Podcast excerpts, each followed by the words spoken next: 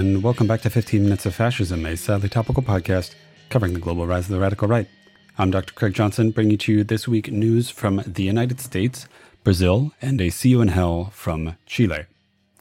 Starting out with the United States, which is where we're getting most of our news this week, Twitter has, you know, now offered this blue check program, right? Where anybody who wants to pay Twitter $8 can get a blue check mark which originally on Twitter meant that the account was a vetted, sort of like official account. It meant that it was like the actual representative account of a business or a government or something like that. Now anybody can get them, and a lot of extremist people are getting them. Uh, they're getting them either to troll people or to try to appear more legitimate to people who didn't, you know, get the memo about this change. Another important change that's happened to Twitter is that pretty much every extremist who has been eliminated from the platform or who had been eliminated from the platform is now back. We're talking about Kanye West, for example, who is removed from the platform because of anti Semitism, and more importantly, Donald Trump, former president and, you know, racist, sexist, etc., who was eliminated from Twitter, uh, you know, unable to post anymore. His account was banned because of his behavior. Trump is continuing to avoid Twitter and is instead using his sort of proprietary system of social media, which is called Truth Social. Personally, I think this is a big misstep. You know, he's missing a lot of his major base and, you know, getting actual headlines for saying the crazy incendiary stuff that he said on Twitter. Looking at some of the midterm numbers, now that we have actual data, you know, more robust data about the midterm vote in the 2020 midterm elections earlier this month in November, we can see that the GOP, the Republican Party, actually did a lot better than Donald Trump did in his attempt at reelection in 2022. Specifically, they did a lot better than Trump vis a vis the way that Democrats performed uh, relative to Biden's performance specifically. What this means is that the reports that, like, oh, this 2022 election, this, this is a major defeat for Republicans, it makes this very complicated, right? It means that the Republicans actually did do very well. They did not do as well as they had hoped, but they did do what they wanted, which is to take control of the United States House of Representatives, which they will have control of starting next year. Moving on to more news about the GOP, an operative of the GOP, a guy named Benton, has been convicted of funneling Russian money to Donald Trump in 2016. Remember that this was the big drum that the Democrats were playing regarding Donald Trump's election in 2016 and also his reelection attempt in 2020, saying that he was in the pocket of Russians. This is proof that some Russian money, illicit Russian money, did go to Donald Trump's 2016 campaign. However, the amount that they could prove that this guy funneled in was $25,000. It's not particularly influential or important to a, you know, billionaire and his presidential campaign. However, it's probably hiding or is just like what they could prove of a much larger sum. Uh, regarding other stuff that the Democrats might learn about Donald Trump, they have recently gained access to Donald Trump's tax returns. This could be nothing, but it could instead be a whole lot. You know, it could be a way that they could find out a lot of important information about money that Trump was hiding or money that he received from illicit sources.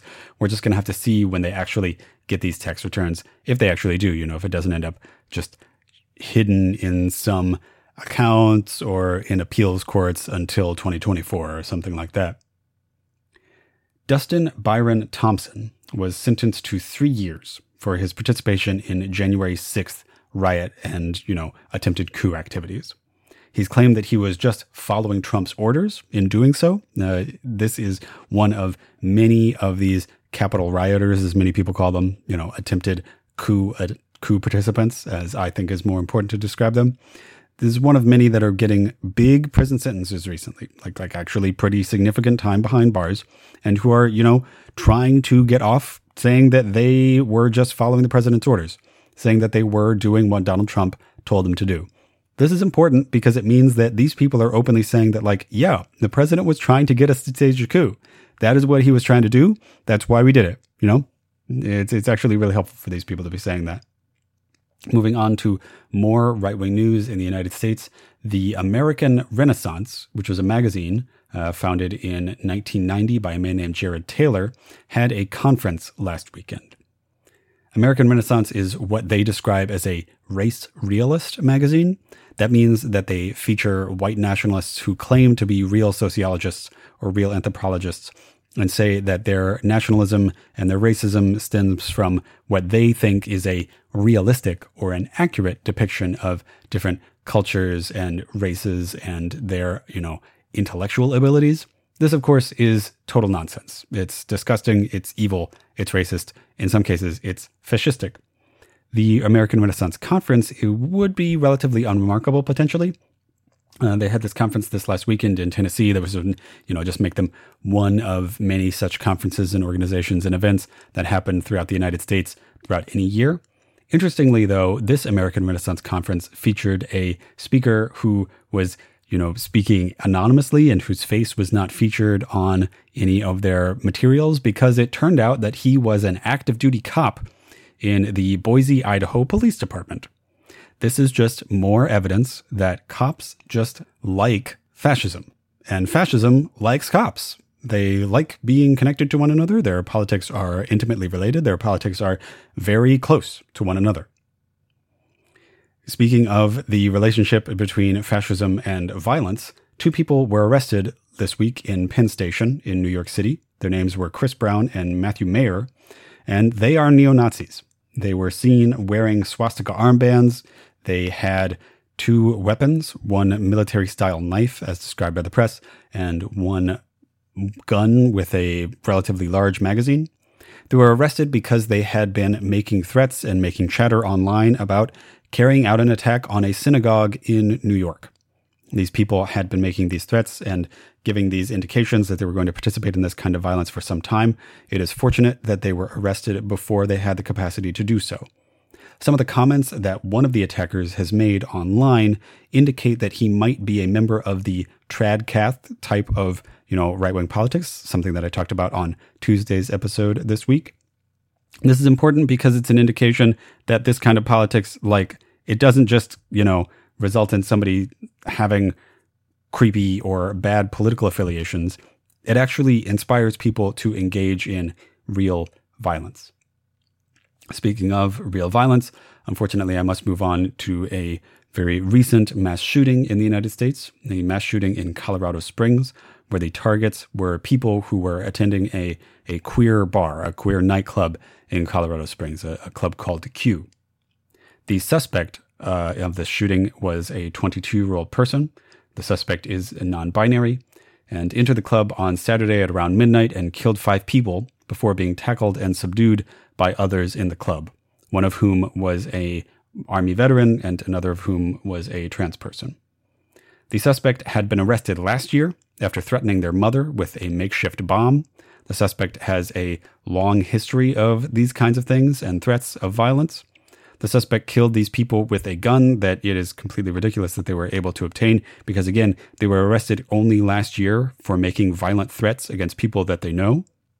This is another major reminder that domestic violence specifically is a massive indicator for the kind of mass shooting violence that we see all the time in the United States. It's one of the very clear through lines for a lot of these shooters. The motive that the shooter brought in question uh, is it, it remains unclear. However, the fact that the shooter targeted a queer bar means that this attack is eligible to be described as a hate crime. Uh, because that category has absolutely nothing to do with the identity or status of the person who perpetrated the violence. Finally, moving on outside of news in the United States, talking about Bolsonaro in Brazil. Jair Bolsonaro, the current president of Brazil, lost his re election attempt to Lula da Silva earlier this fall, or this fall in the northern hemisphere where I'm recording this. Uh, it's the spring and summertime in Brazil where this is happening. He never officially conceded this loss, although he did begin the transition effort toward Lula's presidency. However, this week he has finally announced that he is planning on contesting the election. Specifically, he officially filed with Brazil's highest electoral court, claiming that a previously unknown bug on the election machines meant that the votes for him weren't counted, you know, that not enough of them were counted. Specifically, he claims that he won the election by 1%, which is pretty much exactly the same as Lula's margin for victory. So, you know, this is him saying that, like, well, actually, I won, you know? Where they got this information about the bug, which unfortunately is real. The bug is real in these electoral machines. They got the information about this bug from a company that they hired. Uh, so, you know, it seems as if this company is saying what they want them to say. The Electoral Court and other outside observers are saying that this bug could absolutely not have resulted in the electoral discrepancy that Bolsonaro is describing and has already rejected his appeal. They rejected that this Wednesday, the 23rd. They're saying it was ridiculous. They threw out the complaint. The thing is that now the ball is back in Bolsonaro's court. It's up to him whether or not he wants to say that this ruling was wrong. It's up to him whether or not he wants to try to get his supporters to mount, mer, you know, further and further protests and you know opposition to his attempts to try to keep himself as the president of Brazil. It remains unclear. We really just don't know exactly what he and his supporters are going to do. Personally, uh, this is a little bit of a surprise for me. Frankly, when I thought about Bolsonaro uh, and his likely loss to Lula da Silva, the thing that I've been saying to people was that, frankly, I thought he was uh, smarter than Trump and that he would not wait until he had lost the election to try to stage a coup. Uh, it seems as if I was wrong and that he is uh, actually precisely that dumb. Uh, my apologies to anybody that I made that claim to. It, it seems as if I have been contradicted. Finally, going to close out this week, like I do every week, with a segment I like to call See You in Hell, which normally celebrates the deaths of right wing fascists, right wing figures in history. However, this week I'm going to be doing something a little bit different, and I'm talking about somebody who was actually born this week in history, and who, as far as I can tell, is still alive. This person's name is Andres Antonio Valenzuela Morales, usually known as Valenzuela. He is, or was, a Chilean military official and a confessor to military crimes, to crimes during Chile's Pinochet dictatorship. He was born this week in history, the 20th of November, 1956. And as far as I can tell from my searches online, he is still alive. He entered mandatory military service in 1974, just at the start of the Chilean military dictatorship, the dictatorship that would become the Pinochet dictatorship that would rule Chile until, you know, the very beginning of the 1990s. He entered this mandatory military service and uh, eventually entered the military academy, specifically the War Academy of the Air Force, which was the branch of the military that he joined. From there, he stayed in the military for the next 10 years, originally citing, you know, that he had a lot of financial need, that the military was a steady job for him to provide for his family. He then moved on to the Air Force's intelligence branch, one day in 1984, he walked into a Chilean journalist's office, showed him his identity card with his identity number, which is a very serious thing to do in Chile. It's, it's the way that official identities are proved, you know, either when you're opening a bank account or when you're getting married or, you know, that sort of thing. Like, like if you want a journalist to be able to say like, yes, this is really him. This is really, this is really this person. He walked into a journalist's office and said, I participated in the disappearing of people. I killed people. I tortured people. He said that he wanted to get this off of his chest and that he felt like in order to remain a human being, he had to be honest about this. He had to, he had to say about it. He even confessed to specific crimes, saying that, you know, he, he killed specific people in specific places. This is extremely notable. Uh, it is one of the rare times that somebody who actually participated in this violence came out and said that they had done it and you know said that they were you know guilty of these crimes except that in 1984 these weren't crimes and the only evidence of them was you know the th- this person and no you know no entity would be able to to try him or do anything about this so uh, Valenzuela as far as I can tell then moved to France and just lived out the remainder of his life, as far as I can tell, until now. Uh, please correct me if I'm wrong, someone, uh, if, if, if, if there's more information about this person or consequences that he has faced. Because without that, I just have to say, Valenzuela, we will see you in hell, despite the fact that you confessed after your crimes, you did still commit them. All right, that was 15 Minutes of Fascism, a sadly topical podcast covering the global rise of the radical right. I'm Dr. Craig Johnson, thanking Sleepy Kitty Arts and Sleepy Kitty Music for our intro, outro, and graphics. If you enjoyed the podcast, please like, share, and subscribe. Please leave a review on whatever it is you're listening to this on. You can check out my Patreon at patreon.com slash 15 minutes of fascism. That's 15 minutes of fascism, all one word.